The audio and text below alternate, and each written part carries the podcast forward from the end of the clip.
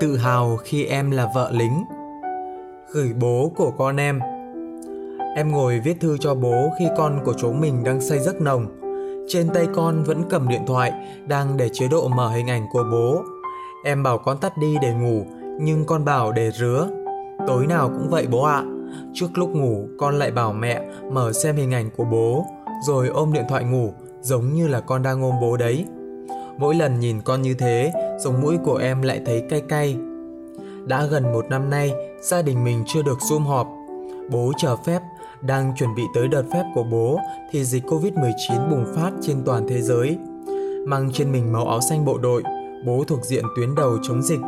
Vậy là gác ba lô sang một bên, cùng niềm nhớ thương vợ con quay quắt, bố của con em cùng bao đồng đội lại lao vào nhiệm vụ mới khi đơn vị được chọn là đơn vị cách ly tập trung đồng bào xa Tổ quốc hồi hương.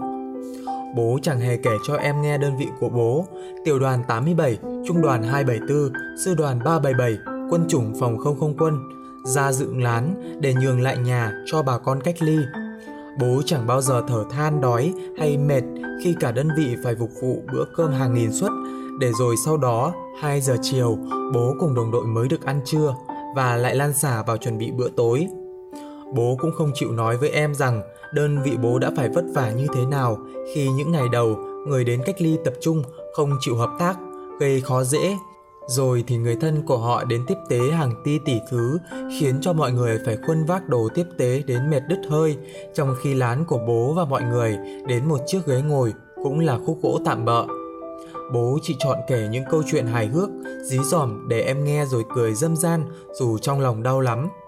Đau đến thắt ruột vì thương bố và các đồng chí bởi em biết thực tế không hề hài hước và vui vẻ như lời bố kể, mà là nước mắt, là mồ hôi, là sự hy sinh của rất nhiều người. Em biết ngoài kia những thiên thần áo trắng đang ngày đêm đối mặt với hiểm nguy, túc trực sẵn sàng cho tình huống xấu nhất. Ngoài kia là những khó khăn, áp lực, hy sinh mà bố và đồng đội trên cả nước đang phải gồng mình chiến đấu để giảm thiểu những thiệt hại đến mức thấp nhất do Covid gây ra. Em hiểu hết và càng yêu hơn sự hy sinh thầm lặng của bố, bố ạ. À. Ở nhà thực hiện cách ly xã hội, ông bà, gấu cứ đi ra rồi đi vào, không sang nhà hàng xóm như bình thường, cùng lắm là ra đường tí lại vào. Đúng là khó chịu lắm, nhưng vì để chiến thắng Covid-19, chúng ta thực hiện đúng chủ trương, Đến em tranh thủ thời gian ngoài giờ làm ship gạo, cung cấp nhu yếu phẩm để hỗ trợ cho người hạn chế ra đường. Mà bịt hai khẩu trang, trùm kín, chỉ giao khi họ cách mình 2 mét, không tháo khẩu trang, không tiếp xúc gần. Họ đưa tiền xong, em sát khuẩn tay rồi tiếp tục chạy. Có gì vui lắm hỏi em, cô có Covid-19 không? Em nói, dì yên tâm, em tránh dì 2 mét, nhưng ai cũng có thể là đối tượng nghi nhiễm, dì cứ đứng cách em một tí nhé. Đấy, nhiều chuyện cũng vui lắm. Hôm bố báo không về thăm gia đình như kế hoạch được, em đã suýt giận bố rồi đấy. Bao nhiêu mong ngóng, hy vọng rồi thất vọng bao trùm lấy em. Nhưng rồi xem tivi và đọc báo, thấy tuyến đầu chống dịch, trong đó có bố, sao mà vất vả quá, đáng thương quá, em lại gạt sự ích kỷ hẹp hòi của bản thân qua một bên để thấu hiểu và thương bố thêm. Đôi khi nghĩ mình thật ấu trĩ vì cứ vùng vằng giận dỗi, để vụt đi mất những thời gian quý báu của chúng ta.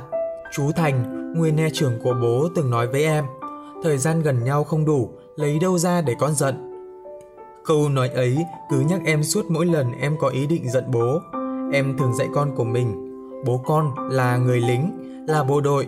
Bố đi công tác xa nhà, con phải kiên cường nhé. Và giờ, gấu nhớ bố là bộ đội, bố bắn súng, bố đi công tác Mỗi khi nhìn trên tivi thấy người mặc quân phục, gấu lại tha thiết gọi, bố ơi, bố ơi, làm em cũng nghẹn lòng.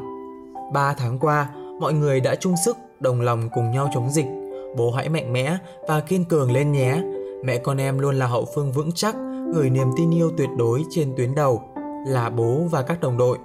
Em tin, rồi Tổ quốc sẽ bình yên, rồi đại dịch sẽ qua đi, rồi một ngày không xa, chúng ta sẽ đoàn tụ Em tiết lộ một điều chưa bao giờ nói cho anh biết. Em luôn tự hào khi em là vợ lính. Mẹ con em yêu bố thật nhiều